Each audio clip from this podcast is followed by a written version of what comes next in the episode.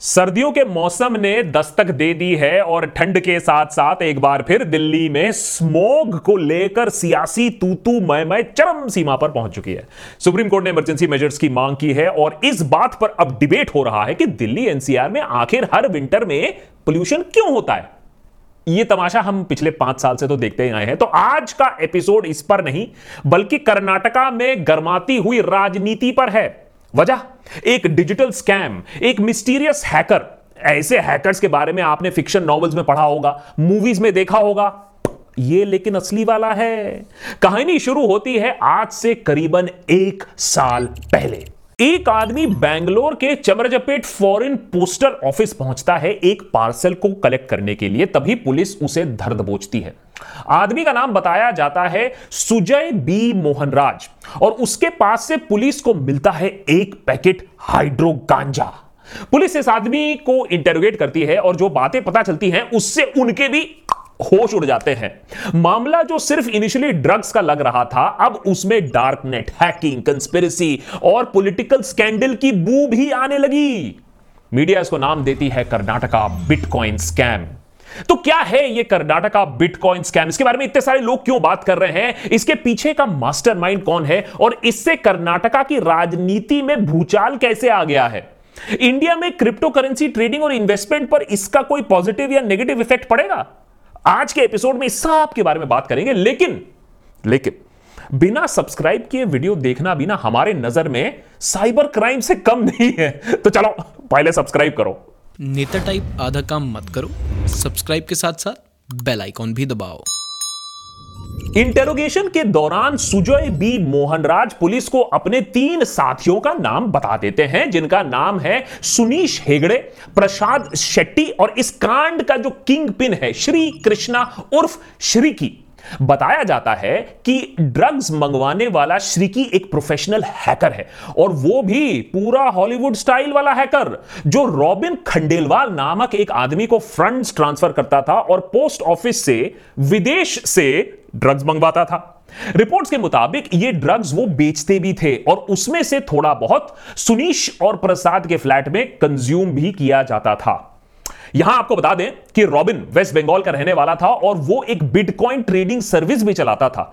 तो जो फंड्स उसको श्रीकी से मिलते थे, उसके अगेंस्ट वो श्रीकी के बताए गए फॉरेन अकाउंट में डार्कनेट के थ्रू बिटकॉइंस ट्रांसफ़र कर देता था। अब आप समझ रहे हैं, सरकार बिटकॉइन को लेकर इतनी चिंतित क्यों है? क्योंकि बिटकॉइन को without technical know how track करना ज़्यादा मुश्किल है। उसके बारे में भी थोड़ी देर में बात करते हैं। लेकिन कहानी में अब ट्विस्ट आता है। पुलिस इस वक्त क्लेम करती है कि उनको श्रीकी के पोजेशन से 31 बिटकॉइंस मिले हैं। अब ये 31 बिटकॉइंस याद रखिएगा। हमारी कहानी में ये बहुत अहम हिस्सा प्ले करेगी आगे जाकर। खैर, यहाँ तक पूरा मामला अब एक साइबर क्राइम का प्रतीत हो रहा था। पर कहानी में फिर से ट्विस्ट क्योंकि पुलिस को पता चलता है कि 2019 में कर्नाटका सरकार के ई प्रोक्योरमेंट पोर्टल पे जो हैकिंग हुई थी उसके पीछे भी श्रीकी का ही हाथ था। यार, ये तो बड़ा अमेजिंग हैकर है। कर्नाटका सरकार जिस पोर्टल पर सरकारी बिडिंग कर रही थी, उन्हें क्या पता था कि उसी वक्त हिमालय के किसी लग्जरी रिसोर्ट में बैठा एक बंदा पोर्टल को हैक कर रहा है। बिल्कुल हॉलीवुड स्टाइल है। पजामे में बैठकर हैकर हज़ारों मील दूर तबाही मचा रहा है। श्रीकी ने एक रिमोट कोड एग्जीक्यूशन वनरेबिलिटी को एक्सप्लॉइट करके बिडर्स की सारी इंफॉर्मेशन और ट्रांजैक्शन डिटेल्स जैसे कि bid reference payment amount IFSC code account numbers etcetera सब डाउनलोड कर लिया। उसका प्लान था कि पूरा का पूरा 46 करोड़ रुपीस उड़ा देना। कांड में उसका सहयोगी हेमंत मुडप्पा ने श्रीकी को दो अकाउंट्स दिए। श्रीकी उनमें से एक में 18 करोड़ और दूसरे में 28 करोड़ ट्रांसफ़र करने वाला था। पर एन मौके पर सरकारी फाइनेंशियल एनालिस्ट की नज़र एक अनऑथराइज्ड रिफंड पर पड़ती है। श्रीकी को जैसे इसके बारे में भनक लगती है, उसने 28 करोड़ का ट्रांसफ़र रोक दिया। पर वो फिर भी 11.5 करोड़ चुराने में कामयाब होता है। दूर हिमालय में बैठकर। इन पैसों को पहले नागपुर के एक एनजीओ, उदय ग्राम विकास संस्था और बुलंदशहर के एक प्राइवेट फर्म निमी एंटरप्राइजेस के बैंक अकाउंट्स में ट्रांसफ़र किया जाता है। फिर दोनों ऑर्गेनाइजेशन से इनको छोटे छोटे अमाउंट्स में अलग अलग बैंक अकाउंट्स में आगे ट्रांसफ़र किया जाता कोशिश बेसिकली यही दिखाने की थी कि एनजीओ हो, प्राइवेट फर्म हो, इन्होंने सर्विसेज़ जो रिसीव की हैं, उसके अगेंस्ट पेमेंट्स दी है। मैंने इलीगल जो पैसा आया है, उसको लेजिटिमेट बनाने की कोशिश। अब प्लान यह था कि इन छोटे छोटे अकाउंट से यह पैसा धीरे धीरे श्रीकी और उनके साथी वापस कलेक्ट कर लेंगे और उससे ऐश मौज करेंगे। इनफैक्ट हेमंत मोडप्पा ने पुलिस के सामने यह भी कन्फेस किया है कि अयूब नामक एक आदमी ने इन पैसों में से दो करोड़ ऑलरेडी कलेक्ट कर लिए थे। अब इनिशियल रिपोर्ट्स की माने तो श्रीकी ने बहुत सारे स्कैम्स किए हैं, हज़ारों करोड़ों के भी स्कैम हो सकते हैं। लेकिन श्रीकी कांड से कर्नाटका की राजनीति में गर्मी आई है मुख्य कारण से बिकॉज़ ऑफ़ क्या बताया था? 31 बिटकॉइंस कहानी की शुरुआत में हाँ जो हमने बताया था कि नवंबर 2020 में जब श्रीकी अरेस्ट हुआ था, तब पुलिस का दावा यह था कि श्रीकी के पास से 31 बिटकॉइंस रिकवर हुए हैं, जिसकी वैल्यू लगभग 9 करोड़ की थी। उस समय, अभी की, अभी तो और भी ज़्यादा है, उस समय 9 करोड़ की थी। पर अब जब केस में पुलिस चार्जशीट दाखिल करती है, उसमें 31 बिटकॉइंस का कोई ज़िक्र ही नहीं है। तो ज़ाहिर है, ऑपोजिशन कांग्रेस ने कहा कि भाई, मामला में कुछ गड़बड़ है, चार्जशीट इनकम्प्लीट है। देखिए, साथ ही यह भी दावा किया जा रहा है कि श्रीकी ने पुलिस को बताया था कि उसने क्रिप्टो करेंसी एक्सचेंजेस को हैक करके हो सकता है पाँच हज़ार तक बिटकॉइन चुराए हो, जिसकी वैल्यू लगभग दो हज़ार करोड़ की है। और इन बिटकॉइंस को रूलिंग पार्टी के लीडर्स के अकाउंट्स में ट्रांसफ़र किया गया है अंडर पुलिस प्रेशर या ऑपोजिशन का दावा है। और अब इस स्कैम को कवर किया जा रहा है। जवाब में रूलिंग पार्टी यह कह रही है कि उन लीडर्स के नाम दो डिटेल्स दो हमें बताओ हम और, और दावा कर रही है कि अगर ऐसा कुछ है तो हम ज़रूर इन्वेस्टिगेट करेंगे। Our BJP government is book the case way back in 2020. पर दूसरी तरफ़ सरकार का शायद यह भी कहना है कि भाई देखिए, कोई बड़ा स्कैम तो हुआ ही नहीं है। क्योंकि पुलिस कह रही है कि 31 बिटकॉइंस की रिकवरी जो पहले कही गई थी, वो एक्चुअली कभी नहीं हुई है। वो तो कह रहे हैं कि श्रीकी ने उन्हें गुमराह कर दिया है।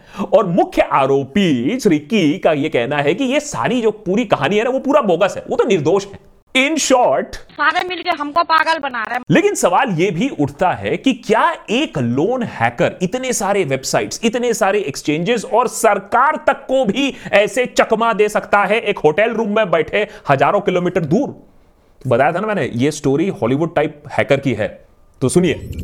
26 साल का श्री कृष्ण रमेश उर्फ़ श्रीकी बेंगलुरु का जयनगर में रहने वाला एक सॉफ्टवेयर इंजीनियर है। स्कूल में चौथे स्टैंडर्ड से श्री कृष्णा कंप्यूटर्स में काफ़ी रुचि रखते थे। वो इतने होनहार थे कि उस छोटी उम्र में भी वो अपने स्कूल का वेबसाइट हैक करते, अपना और अपने दोस्तों का अटेंडेंस और मार्क्स दोनों बदल देते।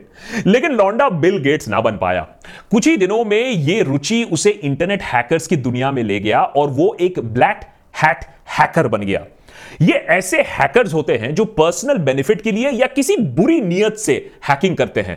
मैंने ये अच्छे हैकर्स नहीं है जो सिक्योरिटी वनरेबिलिटी एक्सपोज करते हैं और कंपनीज़ को हेल्प करते हैं। ये अपने आप के लिए पैसा कमाते हैं और कभी कभी तबाही मचाते हैं। इंटरनेट रिले चैट या आईआरसी एक टेक्स्ट बेस्ड मैसेजिंग सर्विस है और इसके थ्रू श्री कृष्णा दुनिया भर के हैकर्स से संपर्क में रहते थे और उनसे सीखते भी थे। हैकिंग की इस वर्चुअल दुनिया में रोज के नाम से उन्होंने कदम रखा और श्री कृष्ण जल्द ही बन गए बिग बॉस यहाँ के। अरे यार एडिटर ये वाला बिग बॉस नहीं, ये हैकिंग वाला बिग बॉस है, नहीं समझोगे तुम, आगे बढ़ो। सो so, बेंगलुरु के वीवीपुरम कॉलेज में पढ़ते हुए श्रीकी ने शेन डी बूथ नामक एक ऑस्ट्रेलियन हैकर से संपर्क किया। दोनों ने मिलकर पेपैल का ट्रांजैक्शन सिस्टम हैक कर लिया। इसके बाद शरीकी ने कई गेमिंग एप्स कई वेबसाइट्स को भी हैक किया। पैसे अपने पेपैल अकाउंट में ट्रांसफ़र किया। कॉलेज के दिनों में श्रीकी को ड्रग्स की लत लग गई। अब उसका काम इन छोटी छोटी चोरियों से चलने वाला नहीं था। उसे और पैसों की ज़रूरत थी तो श्रीकी बड़े हाथ मारने लगा। उसने बिटकॉइन एक्सचेंजेस और ट्रेडिंग प्लेटफॉर्म्स को टारगेट करना शुरू किया। इसमें से कुछ थे B T C two P M dot me Havelock investment patties एमपेक्स और मिक्स एक्सचेंज पर इन सबसे बड़ा कांड श्रीकी ने तब किया जब वो 2014 में कंप्यूटर साइंस की पढ़ाई करने के लिए एम्स्टरडेम गए। श्रीकी ने हांगकांग के क्रिप्टो करेंसी एक्सचेंज बिटफिनेक्स को ही हैक कर दिया। उसका दावा है कि ऐसा करने वाला वो दुनिया में पहला हैकर है। चलिए, मेक इन इंडिया नहीं, हैक इन इंडिया तो हो ही रहा है। कहा जाता है कि उस वक्त करीब 2000 बिटकॉइंस की चोरी हुई थी। अब सवाल उठ रहे हैं कि ये 2000 बिटकॉइन गए कहाँ? कांग्रेस और बीजेपी एक दूसरे पर उंगली उठा रही है इस समय। फ़िलहाल श्री की बेल पर है और इस कांड के बैकड्रॉप में प्रधानमंत्री ने क्रिप्टो करेंसी से संबंधित एक हाई लेवल मीटिंग भी बुलाई है। बहुत सालों से इंडिया इस असमंजस में है। क्रिप्टो के साथ करें क्या? अलाउ करें बैन करें परमिट करें रेगुलेट करें। लेकिन अब ठोस संकेत आ चुके हैं कि क्रिप्टो को रेगुलेट किया जाएगा और गवर्नमेंट उसे बैन नहीं करेगी और जल्द ही हमारे पार्लियामेंट में सरकार क्रिप्टो करेंसी के रेगुलेशन से संबंधित एक बिल भी लाएगी। सारे क्रिप्टो प्लेटफॉर्म्स भी यही चाहते हैं कि भैया रेगुलेट नॉट बैन क्रिप्टो को एक एसेट क्लास मानो लीगल प्रोसीजर बनाओ।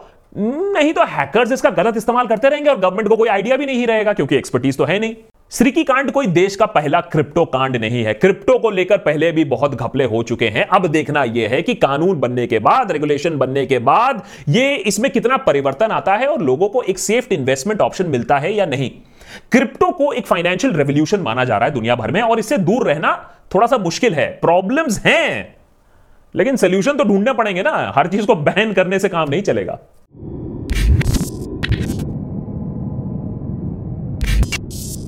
सारी चीज़ें बैन करने से याद आया। आरबीआई ने अभी जो फरमान जारी किया था, जिसके वजह से सारी recurring payments Indian recurring payments में पूरा तहस नहस हो चुका है, जिसको डिजिटल नोटबंदी भी कहा जा रहा है, उसके वजह से हमें भी बहुत धक्का लगा।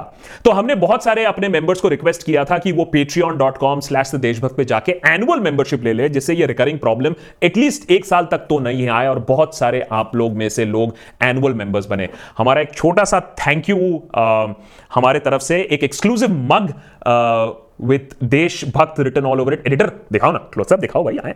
सो so, ये देशभक्त मग uh, सिर्फ़ और सिर्फ़ uh, हमारे एनुअल मेंबर्स के लिए है। Uh, जो पक्के देशभक्त एंड अबव टीयर्स के मेंबर्स हैं और सारे अल्टीमेट देशभक्त को ये एक स्पेशल मग हमारे तरफ़ से जा रहा है। This is not going be on sale this is only for our annual members on Patreon thank you thank you so much आप लोग की वजह से ही हम लोग एपिसोड बना पा रहे हैं।